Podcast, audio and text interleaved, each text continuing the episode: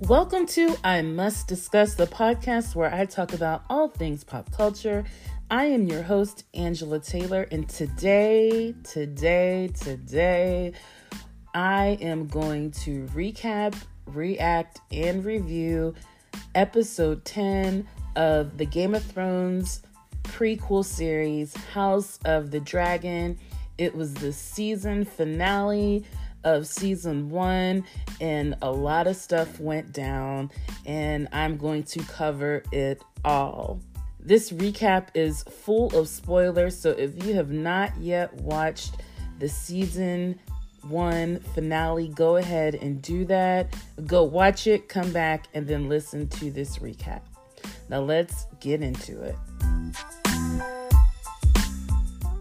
This episode is titled The Black Queen, but I think I'm gonna call it It's Time to Dance because we are at the precipice of the Dance of the Dragons, and I think that better encapsulates what's going on.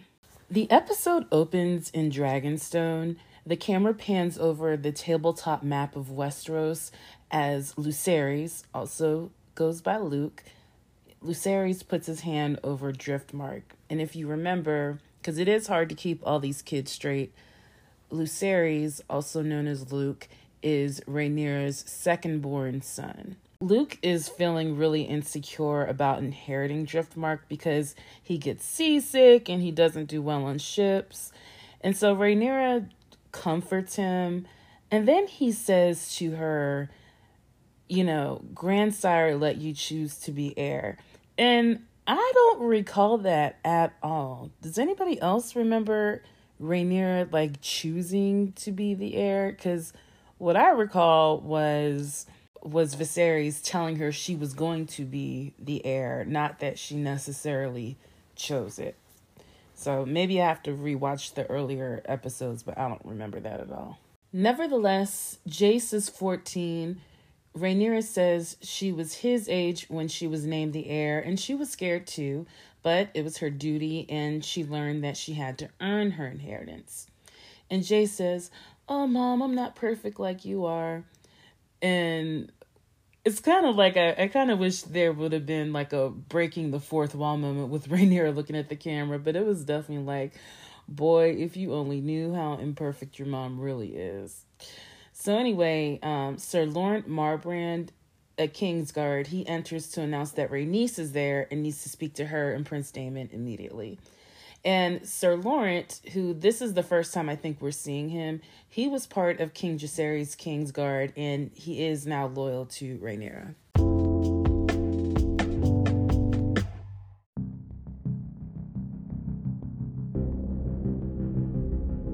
Rhaenys enters the room in her battle armor. She drops the bomb. She's like, Look, Rhaenyra, your daddy is dead. And they crown Aegon as king in front of thousands of people. The Greens are coming for you. You in danger, girl. And Daemon is like, They killed him. And he then he says to Rhaenys, You could have burned them all up before you left on Meleys, her dragon, to get here. And Rhaenys is like, Look, first of all, this war is not mine to start. And I'm only here as a courtesy because number one, I'm loyal to my husband and my house and my grandbabies. Number two, your granddaddy was my cousin. Okay. So that's the only reason why I'm here. Because remember, don't forget, Rhaenys believes that they had something to do with Laenor's death. So she really doesn't even like Rhaenyra like that anyway. And so all of this news is enough to throw Rhaenyra into early labor.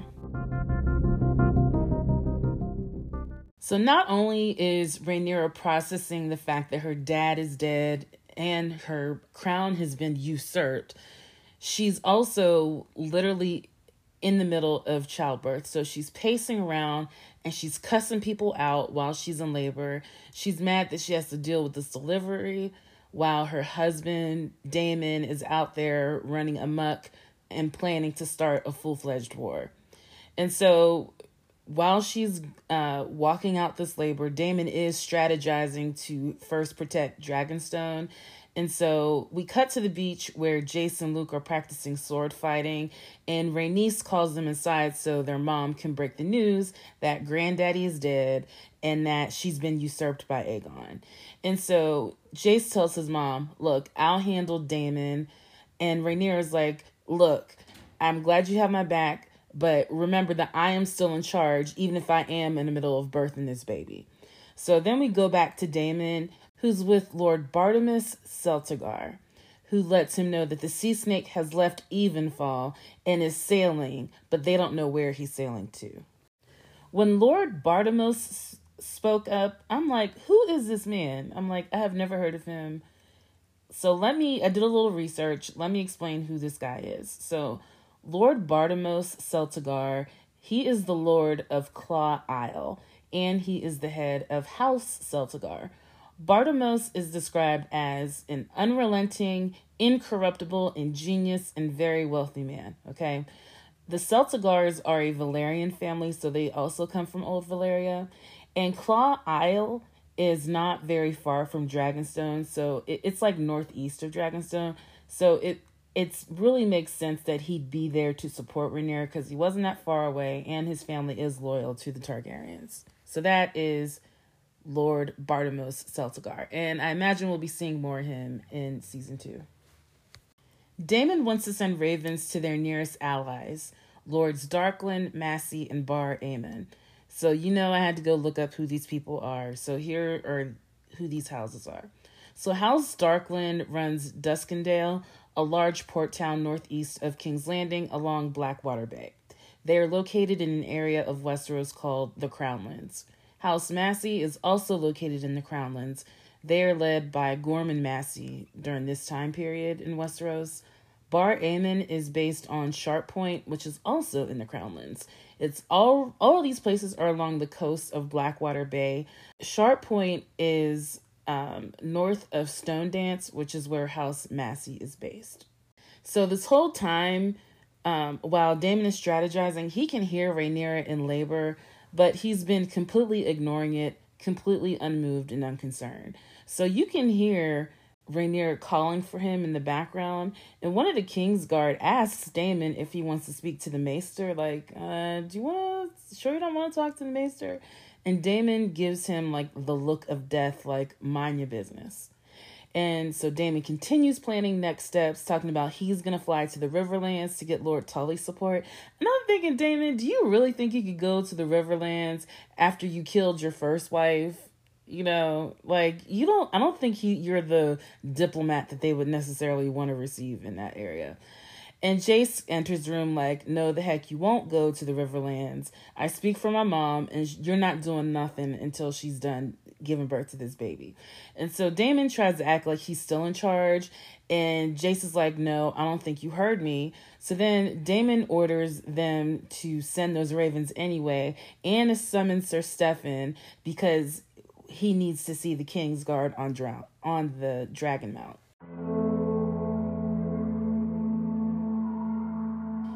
Then daemon tells Jace to come with him and he'll show him the true meaning of loyalty. I'm like, here we go. Like this move is definitely giving like drunk stepfather vibes. Like, boy, let me show you how it's done, okay? Because you just know it's it's gonna be messy and it's not gonna end well. But anyway, so I'm just saying, Crazy Daemon is back, and so they're outside. They're on Dragon Mount, and he makes Jace watch as he makes the two King's guards pledge their loyalty to Rhaenyra, while Caraxes is there to burn them up if need be. He is really Daemon is really on nine. He's all about the fire and blood at this point. So Rhaenyra gives birth to the premature, stillborn baby alone, and she takes care of it alone and she wraps it up and prepares it for the funeral pyre, and they have the funeral that same day. Then uh, Sir Eric with an E, which we followed him last week as he defected from Aegon's Kingsguard. So Sir Eric with an E arrives at the funeral with Viserys' crown. I guess he swiped it from Viserys' body after Alicent left it. Um, and he pledged fealty to Rhaenyra. And then Daemon takes the crown from Sir Eric, and he kneels before Rhaenyra and crowns her. And everyone there bows to Rhaenyra except Princess Rhaenys. Queen Rhaenyra enters the planning room, this time flanked by her guards. And the guards are all decked out in their red and black. Uh, let's see, Rhaena hands her some wine, and Rhaenyra invites her to come with her to the table. And then Baela also goes to the table. So in the shot, you have three women at the head of the table. Okay. So the manpower situation for the blacks is not good. So they need to shore up their support with their allies. Rhaenyra is visibly irritated that Daemon had already given out directives without her approval, and she just like glares at him. And so Rhaenyra asks Rhaenys, Well, what about your husband? And Rhaenys is like, Look, he's sailing for Dragonstone, but she's completely non committal about where their allegiance is going to lie. And Lord Bartimos is like instead of worrying about men, what you need to be focused on are your dragons. You have more dragons than they do, full stop. And Daemon is like, look, we can fly all the dragons over to Harrenhal, surround King's Landing, and take them out in a month. And um, but before it goes any further, Sir Eric alerts them to a high tower ship arriving. So just like back in episode two, if you remember in that episode, like Daemon way way back when Daemon had stolen a dragon egg. Um, he stole a dragon egg and took it back to Dragonstone, and then Otto had came to try to get it back, but then Rhaenyra had to fly over there and get it back because Otto has like no bargaining power. So just like back in episode two, Otto meets them on the bridge, and in a massive power play, Rhaenyra arrives wearing her crown on her dragon, Syrax Otto disrespects her by calling her princess. She's like, Look, I'm queen and you're all traitors. Otto says, Swear to King Aegon and will affirm Lucerys' claim to Driftmark and will let your sons by Daemon be Aegon's cupbearer and the king's squire. And Daemon is like, I would rather feed my own kids to that to, to our dragons than have them serve Aegon of all people. And Otto's like, Aemon is legit Aegon, excuse me, Aegon II is legitimate, and we already sent terms to the Starks, the Tullys, and the Baratheons. Rhaenyra is like, it's too late because they already pledged themselves to me when my dad named me as heir. And Otto's like, ain't nobody worried about them dusty old expired pledges from 20 years ago. No one cares anymore. And he's like, Here's the heart of the whole matter. He said, When your dad sired a son, the succession changed. You and your dad were just the last ones to see it. Ooh, that's his whole thing. And so Rhaenyra then snatched the hand pin from his cloak and she was like, You are not the hand. You're nothing but a traitor. And then he hands Rhaenyra a, a, a page that, and if you remember back all the way back in episode one, um, when uh, Rhaenyra was studying under the tree with Alicent about like Targaryen history and learning her history, she tore out the page and was like, "Here, you remember it then." And so that same page from all those years ago, Otto gave it to Rhaenyra, like, and so Rhaenyra remembers. You know, it was just very symbolic of the closeness that they once had, and that they were truly best friends. And it does touch Rhaenyra deeply to see that page out of that book all those years later. So Otto's like, these are the terms, what you gonna do? Daemon draws his sword and is like, we can give Queen Alicent her answer. no, let me, I'm not gonna direct quote him, but basically he was like, we can tell your whole daughter right now what we're gonna do, and draws a sword like, we're not accepting it. And Syrax is there. Syrax starts to get hype, ready to burn somebody up. But Rhaenyra tells Otto that he'll have her answer in the morning, and Otto visibly looks surprised, like, oh, I wasn't expecting that. So then Rhaenyra wants to avoid burning everything and everyone up. She doesn't want to be queen of ashes and bone. And so she wants to honor her dad and what he told her to do, which was to keep the realm together, strive for peace. And Daemon is like, that's your dad talking. And Rhaenyra's like, oh no, sweetheart. My father is dead and I'm his successor. This is all me, baby, all day. And so Daemon is like, look, the enemy has already declared war. What are you going to do about it? They done stole your crown. They usurped. They've disrespected you with these terms. Like, what are you going to do? And Rhaenyra clears the room because she's basically had enough with him. And so it's just them two. And she was like, you know that my oath reaches beyond our personal ambitions. And then she brings up a song of ice and fire, which is when things start to go left. So she brings up about Aegon's dream, and Daemon literally grabs her by the neck and said, Girl, House Targaryen was not built on dreams, it was built on dragons. Get your head in the game. And then he releases her. And Rhaenyra realizes that Viserys never told Daemon about the prophecy. So Daemon just doesn't know what to do with that information. But um, he's really frustrated because he sees the weakness of Viserys' reign trickling down to uh, Rhaenyra, and he's like having none of it. Lord Corlys wakes up, and Rhaenys is like, "You abandoned me when I needed you the most." And he's like, "Look, that's how I deal with things. I go hit the sea." And she was like, "Listen." She tells him that Vaemond is dead because he said your grandsons are illegitimate and that Daemon cut his head off. And Corlys admits that his ambition for the Iron Throne has gotten him nowhere and he's done chasing it. And they're not going to declare for Rhaenyra or Aegon. And Rhaenys is like, your grandsons that you was claiming, Jace, Luke, and Joffrey, they will not be safe as long as Aegon is king. And so we learn that Corlys also blames Rhaenyra for Laenor's death, and he believes that everything she touches is a disaster. But Rhaenys has her back and lets him know that Rhaenyra is showing restraint while all her advisors are urging her to go to war. So basically, we need to back her.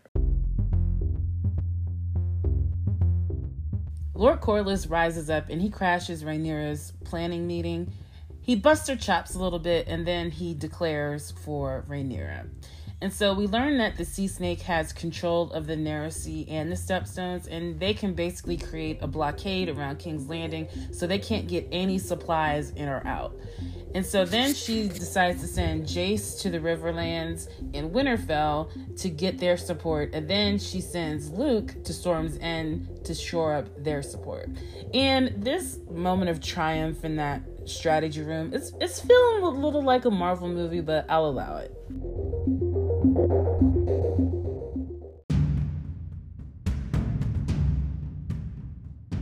Meanwhile, Daemon is in Dragonmont, another part of Dragonstone, attempting to claim one of the wild dragons, Vermithor. And he's like in Vermithor's lair. He has um, a, a, torch and he's singing in High Valyrian. And Vermithor is the second oldest dragon alive. And he used to belong to King Jaehaerys First, but Vermithor no longer has a rider. No one claimed him after King Jaehaerys died. And so Vermithor is nearly 100 years old and he's almost as large as Vhagar, but just a little bit smaller than Vhagar because um, Vhagar, if you remember, is Aemond's dragon. That's the biggest dragon alive. Vermithor is the second biggest dragon alive. And so we don't know if Daemon was successful or not in claiming Vermithor. I guess we'll find out next season. Rhaenyra gives Lucerys and Jacaerys their instructions, and she tells little Luke, well, I don't want to call him little, but he's the younger one, Luke, that listen, you should get a warm welcome and Storm's End. You know, uh, Lord Baratheon, he's a proud man. He's he's gonna want to entertain you. You'll it'll be nice, and it's a short flight. You should be all right. So we ought to know in the world of Game of Thrones that that spells disaster. Anytime you think something is going to go well in Westeros, it will go south. So, as we see Luke flying in, we see big old Vhagar, Aemond's dragon, re- there. And so we already know that Aemond is there. So when Luke gets to the throne room, Boros Baratheon has already sided with the Greens. Amon has agreed to marry one of his daughters, and Luke has nothing to offer because he's already betrothed to one of either Rhaena or Baela. I can't keep them straight. So Aemond, being the turd that he is, tries to engage Luke into a fight, but Boros shuts it down, and Luke resists him. Like he's like, "Look, my mom told me not to fight. I'm just a messenger. I'm not gonna fight you today."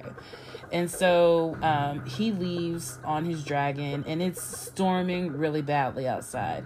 And then we see Luke look to the, his, I guess his left or right, and he doesn't see, uh, he doesn't see Vhagar like he did when he arrived. So it's kind of like, uh oh, where's Vhagar, right? Because that's a big old dragon. It can't be too many places. So, nevertheless, Luke gets on Arrax and begins to fly away. And then as soon as he takes flight, you see just the size comparison of how small Arrax is compared to Vhagar. Vhagar is like three or four times the size of Luke's dragon. And and Vhagar is flying on top of Luke. And so Aemond immediately begins chasing him, and Arrax feels threatened by Vhagar and breathes fire at him. Then Luke flies above the storm, and just when you think he's okay, Vhagar emerges out of a cloud and literally eats Luke and his dragon. So Luke, Rhaenyra's second born son, is dead. And you see the reaction on Aemond's face, like he knows he messed up big time. He he just he did he wasn't supposed to kill his own nephew, but now he's a kin slayer, which is really frowned upon in Westeros to kill a member of your own family. So he knows he messed up big time. And then we see back on Dragonstone, Daemon gives Rhaenyra the news that Luke is dead, and Rhaenyra stares into the fire, and then she stares into the camera. So we just know that all bets are off at this point. So, here are my observations for the season one finale. I felt it was poignant that this episode essentially starts off with Rhaenyra giving birth again. Um, and I felt that Rhaenyra's miscarriage at the beginning of the episode symbolized the miscarriage of justice for Rhaenyra. You know, her birthright to become queen, you know, to be to inherit that iron throne from her father, it was stolen from her. And that promise is essentially, you know, is dead in a way, you know. So I felt like and this is just my interpretation, but I just felt like that miscarriage was also symbolic of, of the miscarriage of justice in the succession um, after her father died. Uh, point two, I really did not like Daemon putting his hands on Rhaenyra, choking her neck when she told him about the Song of Ice and Fire. I get that he's frustrated, but he should not have choked her. I don't like it. Point three, once again, the MVP for me of this episode is Princess Rhaenys. Once again, um, she convinces her husband to get on Rhaenyra's side. And basically, we know that uh, the sea snake is the richest man in Westeros and that he controls all the waterways, all the shipping fleets. Um, so he has tremendous money and power, and Rhaenyra is going to need that type of arsenal if she's going up against the Greens. And then my last point is that if this show is about anything, if this whole season is about anything, it's about the crushing nature of patriarchy and even in this episode, even with Rhaenyra being the rightful queen, not only does she have to fight for the Iron Throne, she also has to fight her own daggone husband to listen to her and like respect her decisions.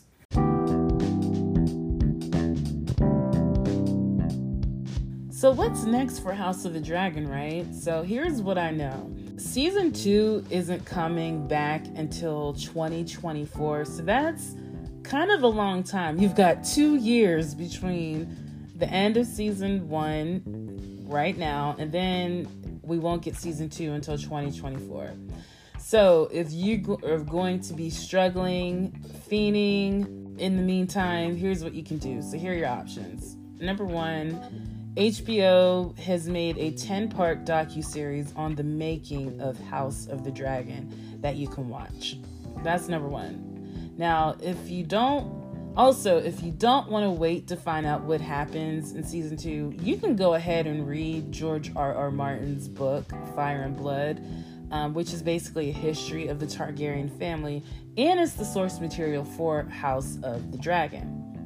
Now, when season two starts, it will begin with what's called the Dance of the Dragons, which is what the historians of Westeros called the Targaryen Civil War that we watched that we watched the beginnings of this entire season. So, even if you do read the book, you probably will still get a few surprises when it's time to tune into season two. Because I've been following other people who have read the book um, as they're watching House of the Dragon, and they have gotten some pleasant surprises while watching the show, even knowing what's going to happen in the books. So, and so that was our last House of the Dragon recap. Can you believe it? I have enjoyed the ride so far, and I really hope you did too.